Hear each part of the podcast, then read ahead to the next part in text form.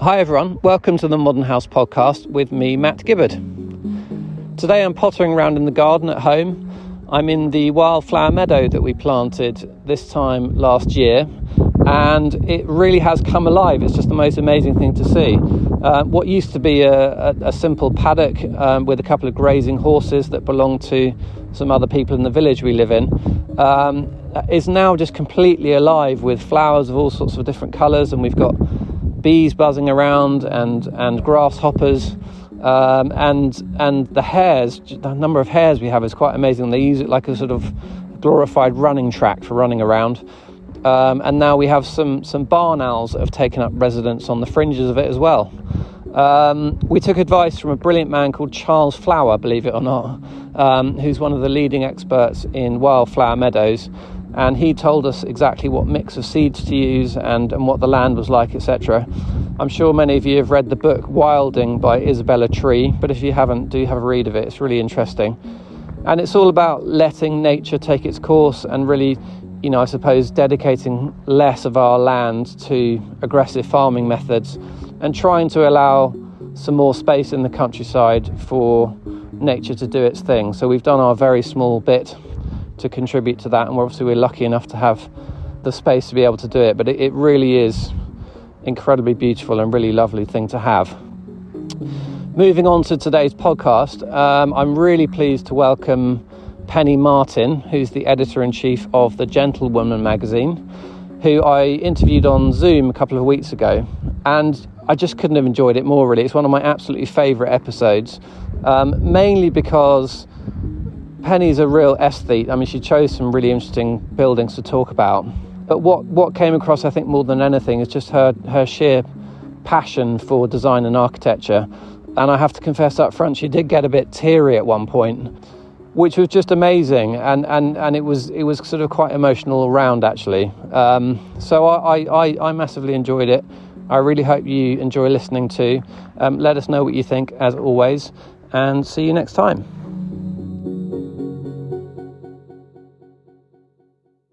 Hi, Penny. Hi. Um, just to set the scene a bit, where, where are you? Where, where are you joining us from? I'm at home. I'm in the East Neuk of Fife, which uh, means Neuk. Uh, so uh, it's it's up. It's quite near St Andrews. It's a little suite of um, fishing villages. Can you hear seagulls and other sea like activity in the background? Yes, I'm afraid so. Any minute, the birds that are nesting underneath my window are going to start up. Uh, okay. And this, it's a bit stormy today, so we might not hear the seagulls, but yeah. okay, okay. Can you see the weather coming in from there, or what do you see? Oh, yeah. I mean, I'm 20 metres from the water. My garden wall is the sea wall. Hmm. It's quite stormy at the moment, and when the water comes over it, it cracks up onto this third floor window. I mean, it's oh, wow. really quite extreme. Um, so it's it obviously like you know like staring out into the sea. It's quite meditative, and yeah. it's made me. Um, I just noticed as soon as I lived here full time during the lockdown that I just was capable of a great deal harder work. Not that that's yeah. necessarily been a good thing, but I just think a sea view has made me really focused and um, and productive. But in a way, it can the danger is maybe over overwork in a weird way. That's interesting, isn't it? Well, I'm at home in the South Downs, and our, our lovely chap Les, who comes to mow the lawn, is here this morning. So you may also hear that that in the background at my end. Um, I would love to start, as I often do, um, just by taking you back to your childhood and your childhood home. Did mm. you did you grow up near where you are now? Yeah, I grew up in St Andrews from the age of three, but prior to that, I was in Kelvindale in Glasgow. Ah. Um, but from three, I was in the suburbs in St Andrews in a place called, well, if you're grand, it was called Canongate Estate, uh, and it's actually known as Bogward, which sounds a bit less glamorous. Um, so, yeah, in this university town. I mean, my actual upbringing in that house was quite peculiar, I think, by the standards of the street. My dad was a musician, and I just can remember yacht rock blaring from our windows and really angering the neighbours. Um, and my mum was she she looked after us until she went back I don't know to, to work as an art teacher probably when I was about eight or something like that. But it was all sort of little street parties and we kept hens. I mean it was quite um, the good life in that it was like a little suburban street, but there was all sorts of kind of things that angered angered the locals. Um, so it, no, it, my interest in sort of magazines and things like that probably came from the music press. I used to get Sounds and Melody Maker and NME from about 16. And then it wasn't really till I went to university in Glasgow that I became interested in fashion at all. And there wasn't really any fashion in, in St Andrews. Uh, there was, you know, a sort of Sloaney looking fashion that we didn't want to replicate as schoolgirls and we just wore loads of thrift and long coats and it was more about testing the boundaries of what we could get away with as pre- prefects than it was in trying to make some kind of branded statement i didn't know anything about branded fashion and my mum didn't get those kinds of magazines either so was it lots of kind of golf chic as well you know the sort of payne stewart kind of long socks argyle socks thing Yes, which of course we thought was terribly ugly, and now it just looks like Prada. exactly. Yeah. Okay. So you, you so from St Andrews, what happened then? Did you head to London or? No, no. I, I, I did my first degree in Glasgow. Yeah. And then I worked. I, I did a, a post a one year postgraduate in Manchester Art History Department, and that was in Museum and Art Gallery Studies, and then came down to London to the Royal College of Art uh, to do to study PhD about magazines, but in the history of design department. So you you're at the RCA, and, and what you, were you sort of immersing yourself in magazines then? I had a collection of British Vogue that stretched back to the 60s, and I wanted to do a thesis on Thatcher, Thatcherism, and the media, which is what I was doing. Okay. And it was around about the 80s. So it was kind of when Eddie Shah was launching the Today oh, yes. newspaper and the sort of conversion to desktop publishing and what happened to the media as a result of advertising theory coming over from America via Anna Wintour and all sorts of. But I should say, let's not go too deeply into that because I never finished that PhD. I ended up working ah. for Nick Knight and Peter Saville. For people that don't know Nick and Peter, I mean, Nick, Nick Knight, obviously um, a very well known fashion photographer, but just tell us a little bit about them. Yeah, uh, Nick Knight was and still is one of the UK's foremost photographers, biggest one of the biggest fashion photographers in the world, and uh, at that time was working for Christian Dior as his main client. Had a very important relationship with Alexander McQueen and was one of his kind of image makers, and uh, historically had worked for uh, Yohji Yamamoto in the eighties, making really important images. But you know, didn't just work in fashion at that time um, worked in the music industry and had very important relationships with people like Björk, etc. So it was an enormously uh, vibrant and ambitious image making climate in that studio. Also worked with um, Peter Saville, who was one of Nick's long-standing collaborators, the art director and founder of uh, co-founder of Factory Records. He um, uh, was still working with a lot of music clients, Suede and um, Pulp, I think Jarvis Cocker was one of his main clients at the, at the, first time when I started working. But you know, incredibly ambitious and um, expert and elite image making climate in there, and quite um, eye opening. Very strong personalities. Tell us about how that happened. What, what, how did you end up working with Nick Knight? Out of the blue, um, during a really horrible period of time, my brother had just died, and I took some time off the RCA and was sort of like woman in a dressing gown. And I remember picking up the phone to Nick, and Nick, I'd been doing loads of oral history research, and I, I just was used to hearing Nick's voice. So Nick phoned me at home saying, "Hello, this is Nick Knight," and instead of saying, "Oh, thank you, I'm very interested to receive your call," I said, "I know." so at that point, I think he probably should have put the phone down, thinking, what a peculiar woman. Um, but in fact, invited me in. And at that point, he was working with Dior, and they were working on a big exhibition um, that they were shooting images for with John Galliano. And it was a very extravagant shoot where there was a strong man and a snake charmer sitting in the green room and I was invited in. I remember wearing like really unfashiony, I suppose what I thought was like a smart outfit. Which I remember with these kind of Joseph trousers and these Helmut Lang shoes, but it was all super wrong. Yeah, yeah. Um, and just and Nick not really knowing how to conduct an interview because he hadn't really had to work in a workplace. So he's like one of the first questions he asked me was, "Are you married?" like, you know, I'd come out of the civil service thinking you're not allowed to ask that question. Um, so it was like a kind of mismatch of expectations, but maybe that was what was required to get this thing off the ground. In a way, I think probably it was my role to ask questions and perhaps give voice to the sort of unmentionable or the unaskable because there's a lot of things that happen in fashion and nobody really queries unless somebody says, Why is that? And actually, sometimes it, you need to be quite courageous in a room full of fairly elite people to ask that question. And yeah. that was my job. Okay, okay. So, for those who, who, who, you know, from outside the fashion industry, what, what, what, what was Show Studio? What, why was it important at that time? Well, at that time, it was perhaps one of two existing fashion uh, websites.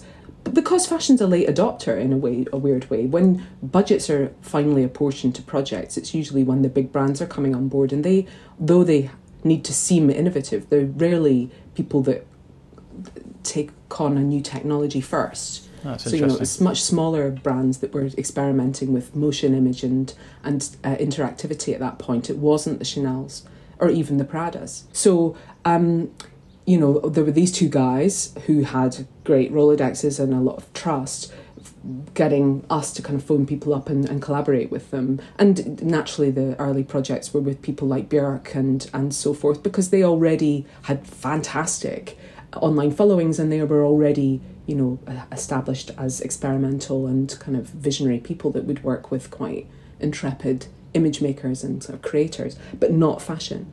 So in a way, we were like a kind of R and D um, laboratory, which had a live program. Yeah. We were available online, and you could see us on webcam at all time. And the whole idea was about process. Do you remember process? Twenty years ago, I think it was into process.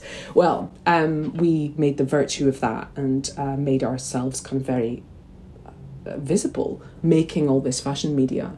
It was really about how, learning how to program online in public, um, which if I read that as a job description now, I'd be terrified. I don't know how I taught myself to do it, but I did. What what what made you the right choice for that role? I mean, it it does seem a bit left field, right? If you think about well, it. Well, it wasn't. I wasn't the right choice, of course. Okay. I'm sure there were many people that were much more qualified, but in a way, it also needed a person to bring a group of techs together who many of whom hadn't really had jobs before. You know if you try and think of the people that were advanced and are able to make that kind of media at that time they were bedroom boys you know that made mouse toys and um, they needed this kind of rather nannyish character that could pull a group of people together figure out a rationale create a brief bring the team with them. So uh, nick took a punt but I will say this for Nick, he's extremely good at seeing the capacity in people. Mm. Um, I remember Martine Sitbon, the designer, saying quite early when I first met her, saying Nick has bird's eyes, but uh, that's not just in terms of image making. I just think he can see in people what what he can get them to do. Yeah, that's brilliant, isn't it? What sort of atmosphere was it like? Did you feel like you were really kind of you know starting something? Did it feel or did it feel quite anarchic? No, it was like walking into a kind of morgue of sort of eight or probably fewer than that, like four guys with their headphones on that weren't talking to each other, making things on a desktop. And in those days, do you remember everybody was into milk thistle? Everybody was terrified of their computers and believed that they were going to destroy their livers. So I just remember all these bottles of milk thistle next to these desktops in this silent atmosphere. So in a way, maybe it was for me to bring some noise into the room. We were trying to do so many things. You know, Nick would describe it as being the first in the sweetie shop. He was just desperate to have used every bit of technology. All the stuff would kind of roll in and we'd get a bit of kit and we'd be pouring over this phone that's got a camera on it. Mm. You know, what we're going to do with that? We'd just be like pouring over it, like four of us looking at it in the box like it was pornography. Like, oh my God, could yeah. that be could that be a device for broadcasting? Mm. Will we make a photo diary with that? You know, it, it was very, um, it was quite innocent, I suppose. Mm. Yeah, yeah, yeah. Well, that was exactly, if I think about it, that was exactly the time that I, so I graduated from university, I think in 2000 or something.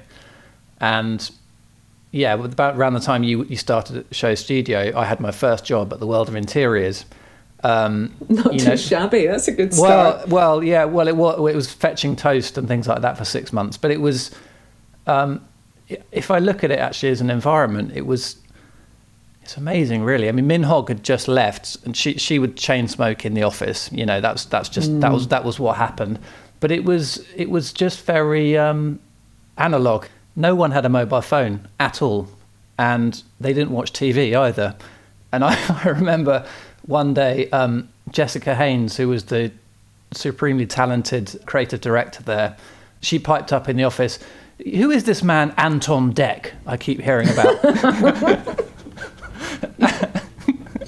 and uh, she didn't watch Byker Grove. I know. Yeah, clearly she missed out on Byker Grove. Obviously, she meant Ant and Dec. Um, but that was kind of what it was like. And, and I remember when my first business card arrived, it was like, you know, urine yellow lettering on a kind of poo brown background. And it, this, you know, this wasn't really a world I understood at all. Um, but no, you still went to the library. You know, there was and there was time built into that yeah. activity, which meant there was thinking done in yeah. between the cracks. It, it just produced a different product. I'm not going to say one's better than the other because it's yeah. a bit of a boring point, but um, yeah, the thinking time was still around at that point. So in 2010, I think the Gentlewoman launched. So tell me about your first issue. Where, where did you start? At that time, it was quite easy to distinguish ourselves from what was around because that was the zenith of the weekly, and Grazia was the big story, and it was all about sort of very vivid fluoro cover lines and you know a sort of relentless uh, visualization of women and not really much about what they said, etc. So to present the opposite of that was kind of the brief, and, and that chimed with something that was about to happen that probably we couldn't have predicted, which was the kind of pop feminist moment, and and to feel like we were, I guess, contributing to this of redefinition of what women in the media could be. Um, so we were lucky in lots of ways.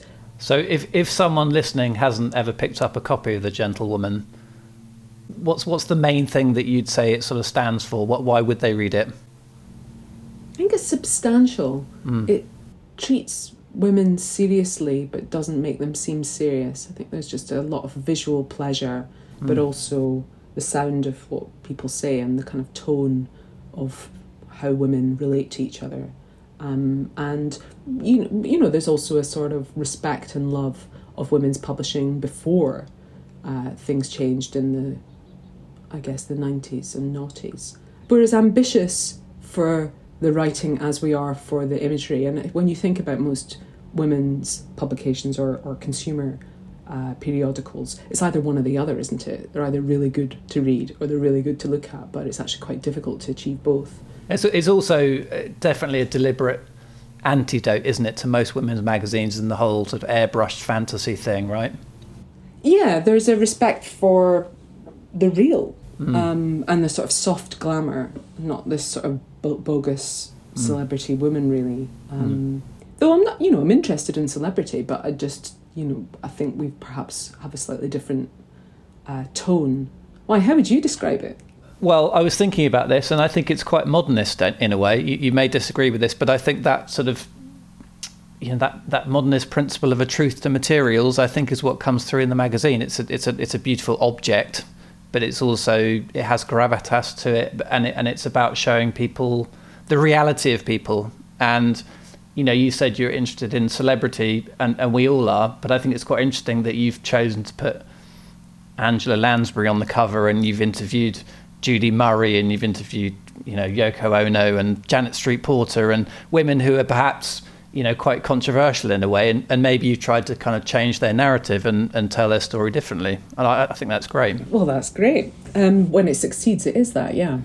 Excellent, Penny. Let's move on to your um, three choices of spaces to discuss. Um, they're really good ones, and they're they're all very different, and they're all they're all personal, which is really good. So your first one is Kellie Castle um, in your native Scotland, which is now owned by the National Trust. Of which I'm a trustee. Are you? Okay. So tell us about why you've chosen this one. Well, Kellie's where I got married uh, in 2006. Um, it's uh, arts and crafts uh, version of a kind of 14th century building um, done up by this family, the Lorimers.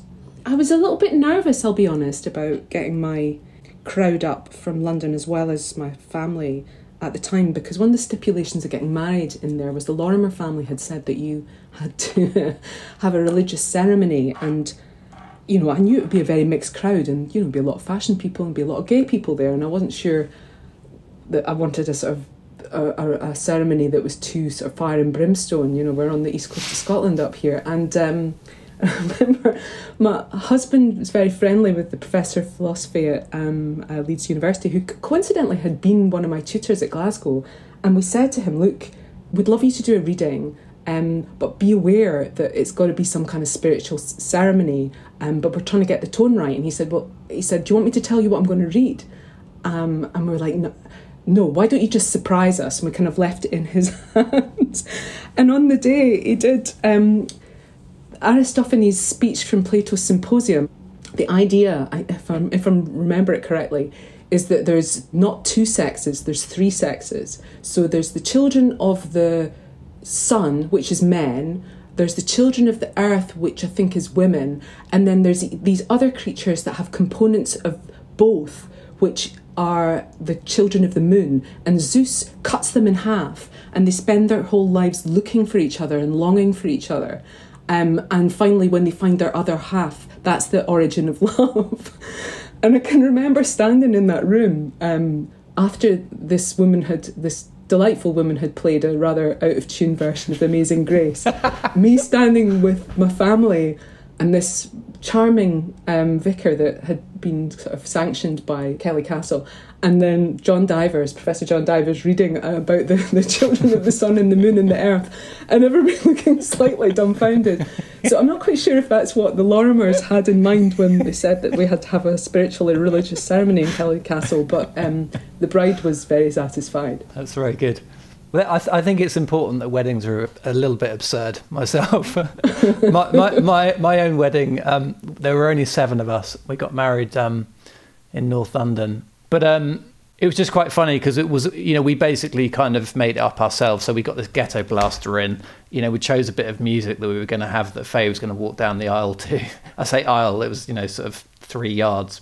So she, as she came around the corner, my brother got the signal to press play on this thing. So he presses play and then she was at the, she was at the front within about three bars, so, so we, we never got to listen to it at all. So at the end, everyone kind of said, "Can we listen to the music now?" So we sort of did that, and I tried to make a speech and kind of failed. And um, I don't know, yeah, I, I, think it's important that you send yourself up a little bit at a wedding. But what what just t- tell us about your day? Like, did you enjoy it, or was it were you racked with nerves? I mean, how many people were there?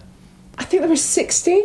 Um, I mean, this is what 2006 is that 15 years ago. Um I, and uh probably more at night there was a ceilidh we came back into Anstruther and at the town hall and there was a ceilidh a couple of people had to go home from uh, dancing injuries. Did they? The, excellent. the badge of a, a good uh, Scottish wedding it, surely. it is isn't it? It was amazing though I do always think that a wedding depends what age you are doesn't it you know I, I knew it didn't. I used to work in a, a, wedding dress shop in St Andrews actually when I was like 13. I used to carry the headdresses and the veils. Um, so I, I, actually had a lot of opinions on on on weddings, and I knew I didn't want to be one of those bridal couples that felt like they were being shepherded around by their parents. And it was all about who mm. their hmm. parents were inviting to their wedding, yeah, yeah. and that seemed to happen to people when they got married in their teens and their early twenties. And then your thirties, it's all about for the first time in your life all factions of your life coming together in a way that you never really planned. You know, you yeah. didn't expect your parents to meet your colleagues, to meet your friends, all in one place, sort of thing. Yeah, yeah. And then I think you know when people get, I mean, I'm, I'm going to be fifty this uh, summer. I think when people get married at this age is much, much more about their own tastes and less about mm. kind of expectations. So I'm sure you know you could have a wedding for every decade of your, of your life, and they'd all be different, wouldn't they? That's a good idea. Yeah. What, what, what did you wear then in the end? Well, that was the thing. It was always I felt a huge amount of kind of fashion expectation about you know. Yeah. I was working for Nick Knight at the time, and everybody's like, "Are you going to wear McQueen? Are you going to wear uh, Galliano?" I was like, "No, I don't want anybody. I don't want my auntie not to understand what I wore." You know, it, so in a way, I just bought a, a, a I, I was in like a Vera Wang that I got. It was the first dress I tried on in um, uh, Liberties, and I just felt like myself in it. I thought, okay, I'll have this. So in a way, it was the opposite of what you'd think kind of a, a, bride's experience would be, where you're kind of seeking out the kind of definitive of the time fashion statement. It was it was anything but that. Yeah, yeah. Well, that makes sense. What, what, what what do you what do you tend to wear? You know, just in your daily life. I mean, most people in fashion seem to just wear kind of jean, jean jeans and a black jumper. But what about you? Yeah, yeah, uh, pretty much. I mean, yeah, yeah. the navy lady. It's yeah. um, uh, cashmere jumpers and kind of peg leg trousers and white trainers. Yeah. You know, is the is the uniform. Mm. Yeah, and in a way, almost feel a little bit self conscious wearing uh, current fashion. Mm. Um, I feel, a little- you know, I'm not a model. Don't Mm. look- I certainly don't look anything like a model, and uh, you do. I don't want to really make that. Some people get a bit confused over that at Fashion Week, etc., and that you know that's fine. But no, I'd, I'd just rather wear uh, quality uniform. I Yeah. feel much more confident that way than Yeah. the other way around. That's interesting, isn't it? Yeah. So, so getting back to your to your wedding, um, it's got quite a history, hasn't it? The castle. I was reading about this because the fifth Earl of Kellie um, was a supporter of Bonnie Prince Charlie during the Jacobite rebellion, and he he he hid inside a beech tree in the garden for the whole summer. Yeah, in 1746. He, he found this be- beech tree and he hid inside it, and he got his For the whole summer. the whole summer, he got his butler to secretly bring him food, scuttle across the garden, and bring him food every day. I don't think it's still there. no, I don't know. Um, but yeah, it's also meant to be haunted, isn't it? yeah, um, yeah. No, I, I read that also. Okay, we haven't seen the evidence of it. I, no, I couldn't feel any trace of that. All right, well, let's move on to your second one, um, which is the Spa Green Estate in Clerkenwell in London, which was designed, of course, by the modernist architect Berthold Lubetkin in the 1930s, and it was finally built in 1949. um, the Survey of London describes it as heroic, um, and Pevsner called it the most innovative public housing of its time. So, um, quite a lot of accolades. What, what, what's so good about it, do you think? I wanted to live there as soon as I visited it. We went on a school trip when I was at the Royal College, um, and I was living in Whitechapel at the time, and it was it was pretty awful time. And I just wrote and I wrote, and I took any cheap commission going in order to save up enough money to get myself out of that house. and finally, my husband saw on the market a near complete interior. It had everything in it. Had um, the granite fireplace. It had all the brass fixings. It you know, but it was filthy, absolutely filthy. And I remember the estate agent taking us around, being quite apologetic for the state of it. But I could see underneath, you know, the grime of on the walls and all the posters and everything that everything was in this building, and it was just an unbelievable joy living there. It just the proportions were amazing and the view we were so high up Mm. uh, were between John Street and Rosebery Avenue Mm. and um, it was a perfect it had been a perfect social model there were still lots of social housing uh, tenants and some of the original tenants in our stairwell but actually it was kind of a sad time for us because it was the time when um, Labour had New Labour had signed up to the 2010 Best Home Standards and they were getting uh, refurbished. The it was a two star listed building and uh, needed very very expensive works. So we had um, great Crittall windows that were perfectly fine that were replaced with ones that leaked that cost us forty two thousand, and it was just like a kind of we were hostage to fortune about what was going to happen. So it was a very very pleasurable three or four years, and it was my absolute perfect house, and I loved it.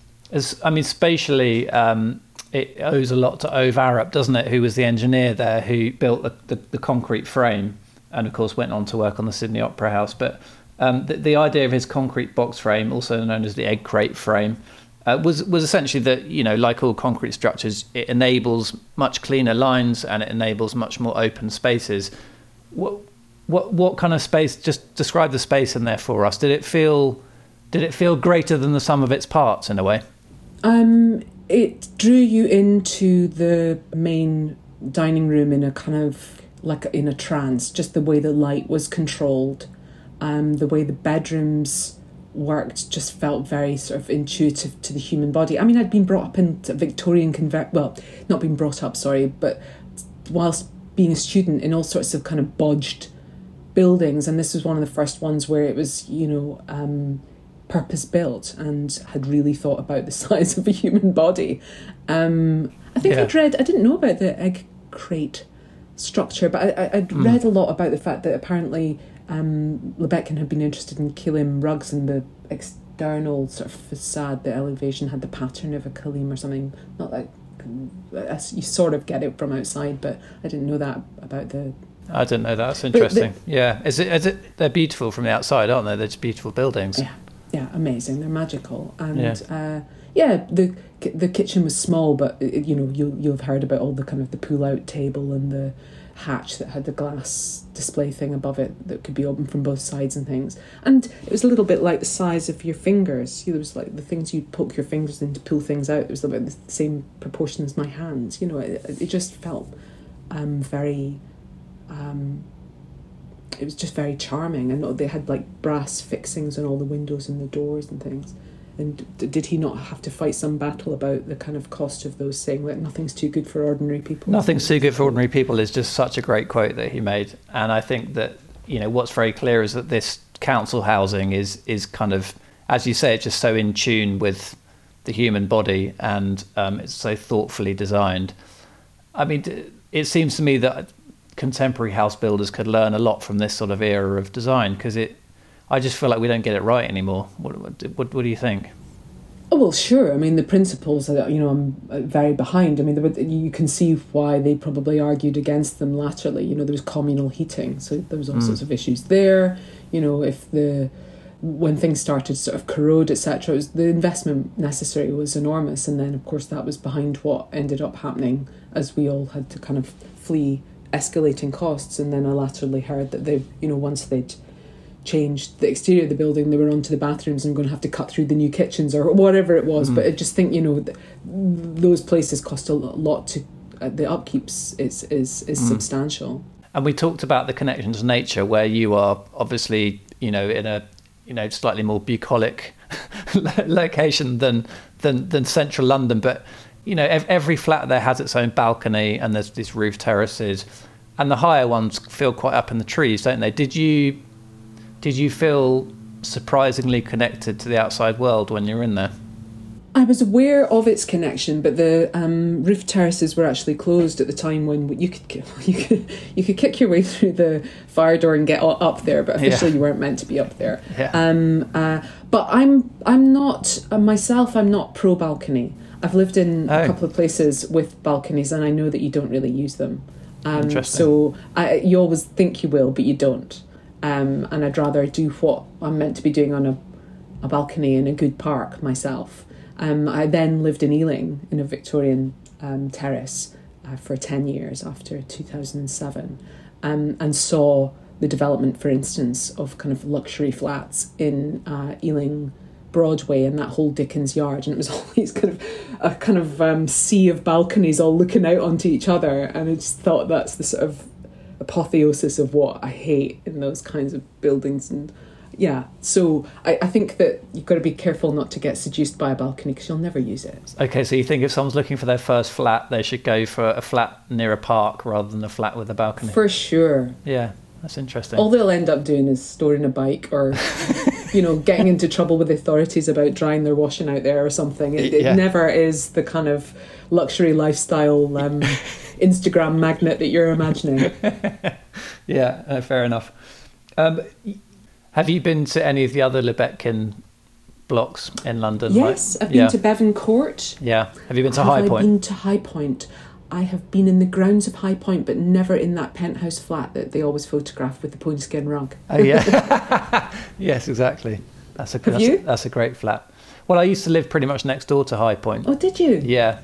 Um, no, it's just a yeah, fantastic architect and a, and a great legacy, I think. Um, but I think it's a, that's an inspired choice. So thank you for for sharing that one with us. And then we'll move on finally to your third one, which is well, presumably the Mackintosh building at Glasgow School of Art rather than the School of Art as a whole, um, yeah. which was designed by Charles Rennie Mackintosh uh, and built between 1896 and 1909.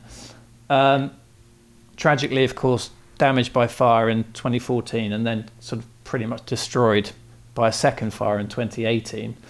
You used to be a tour guide there, didn't you? I did, yeah. Which is kind um, of exciting. So, I, I, not having been there myself, and obviously with this now sort of relic of what, what it once was existing, I thought it could be quite interesting if you could just very loosely give us a, a bit of a tour of it. Sure. Well, the relevance to our story here is that it kind of connects the two, doesn't it? In that it's uh, arts and crafts into international style and it's built in two halves, and there's a period of time where he can't get the money together to finish the second half. So his style has moved on. So the tour almost tells you the story of its creation, and that you get swept up these amazing steps that just takes you up into the light, into this arts and crafts ceiling uh, that's got all these kind of Lethaby style arts and crafts motifs kind of cut into it. And that was the kind of exhibition area. So to the east of that, you walk along parallel to the painting studios and up these big stone stairs. But Along the back of the building was this thing called the hen run that connected the two halves of the building and had these loggias in it and you could on one side of it look out over the town and you'd see all the sort of architectural history that preceded it, sort of Greek Thomson and all those different architects. It was an amazing view. And then you'd walk along and you go back down this sort of, I think, in was it two, 1906 to 1909 or something like that was when he finally completed the second half. And that's by the time he's been hanging out with all the sort of international style guys, going to Austria and all that stuff. Mm. And you get the famous library with all its um, very lavish much more lavish than the kind of austerity and the sort of baronial style in the eastern half. Down the west, it's all stained glass and all the colour schemes and all the sort of um, motifs. And also, there's this um, boardroom which has got the kind of white painted sort of skin um, of on the panelling, and uh, you know that gave them that nickname the Spook School, where everything was all the wood was painted in white, and that's where the furniture collection was kept, etc. So it felt like a kind of journey through, literally a journey through time, and it was very easy to explain to your tour um, what the development of his style um, was because it was so evident in the passage through the building and that route. Yeah, that's fascinating, isn't it? How did you get a job as a tour guide there? I, I don't know. I, I think somebody had told us that there was some going. I was in my second year at Glasgow doing art history, but I was only a tour guide there for two years, two or three years. But I really loved it. Did you? Great. Yeah, yeah, and you know, then I went on to work for Glasgow Museums later on, and you know, Glaswegian people are really um, proud of you know they were taken by the schools to all those museums and uh, i don't know that they seem to have been told that they own the collections. Well, they did. And then in the time when I studied museum studies, Julian Spalding was the head of the museum service, controversial figure, but you know really believed in this program of getting kind of dockers and glaziers redeployed from other parts of the council into the museums and learning about the collections.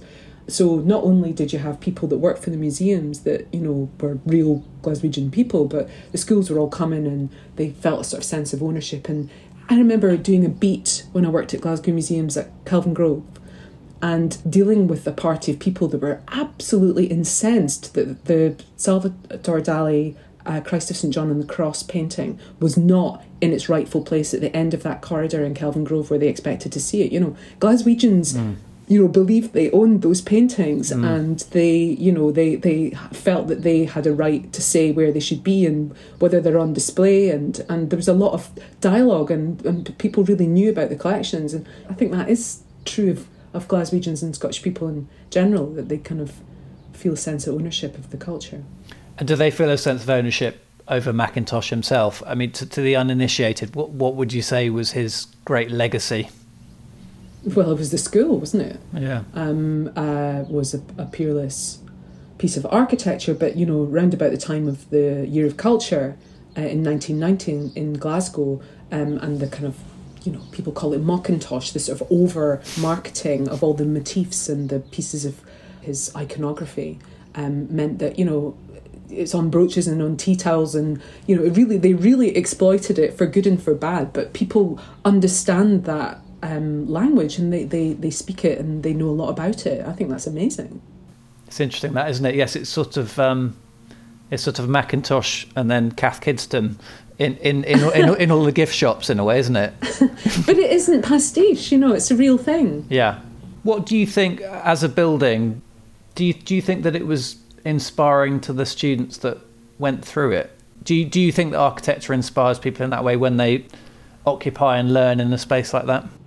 Well, I know that it did. You know, my mum went to Glasgow Art School and I knew about it as a child, and we had stolen cutlery from the canteen uh, in our house, and I'd hear stories. My dad was a musician and he played the Students' Union when she graduated, and it was through the sort of um, the legends of our, our, our, our, you know my, my my home life and I knew lots of painters that were at Glasgow and I now know artists that were part of it and you know they, they talk about the the spaces and having been part of those studios and it's not you know when you hear other students talking about it, it's, it's about the cult of personality and often about the tutors etc but people will tell you stories about the fact that they smoked in the studios. I mean, God, I'm sure they don't really enjoy telling that story now, considering what happened. But or just you know the kind of exhibitions that they put on in a Mackintosh space or hanging out in the hen run and and yeah no I, think people really felt proud of that building and mm. that was shown when the fire actually happened you must have seen the footage of mm. you know ordinary Glaswegian people standing out there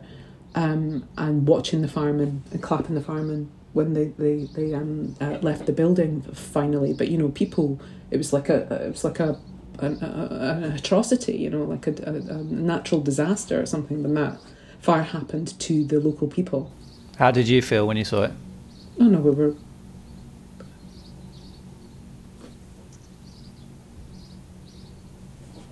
Well, I don't expect to tear up, but it's terrible. Yeah.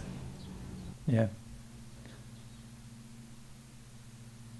if it were down to you, what what what what would you do with it? I mean, the the decision seems to have been made to faithfully reproduce it, right? Is that what is that? Do you think that's the best thing? Well, that was the plan in the after the first fire in 2014, wasn't it? And mm. they got quite far down the line, and I think that's one of the stories that a lot of things were in um, storage that had been replicated. So there were replicas, but then there was a lot of people also arguing that they should just start again uh, and I suppose as a modernist, if that's what you called me, um, I should believe that it should be able to happen somewhere else. And, you know, that's surely what Mackintosh believed too, rather than turning it into a sort of visitor centre, or a museum, or some sort of arts um, experience. But of course, I can understand why the various Mackintosh uh, societies and things like that want to um, preserve whatever element of it because it was magic, but you know the spirit should go somewhere else, shouldn't it? Mm. And put faith in new generation of people to do exactly what he did. But find find find a new Mackintosh, That's the task. Yeah, yeah, yeah. So you you you think that the reconstruction will inevitably feel a bit like a theme park in a way, or yeah, it's a museum. I, well, museum I, I don't know. I don't know the will, but it could. In in a way, given given that he was so forward thinking and it was such a magical building, it's sort of a shame, isn't it, that we can't try to create our own version of that for our day. Yeah. Um, one every generation surely would like to think that it could. Um, mm. But and it's a great part of their game to play um, about who should who should do it. But you know what a task. Yeah. Well, I think it's um, yeah, I mean, it's it's um, you know I'm I'm sorry sorry to get you upset about it, but I, th- I think I didn't expect to. Sorry. I know I know, but I th- I think it's it, it just shows you what a what a magical special thing it was, and I you know personally I'm really sad that I didn't get to go up there and see it. Um, you might have had me as your tour guide. I know, yeah. All the misinformation and fake facts. well, thank you for being our tour guide today, Penny. It's been really, really good to hear all of that. I've really enjoyed it. Thank you very, very much. My pleasure. Thank you. Thanks very much for listening, as always, and I hope you enjoyed it. If you want to find out about upcoming episodes, please subscribe wherever you find your podcasts.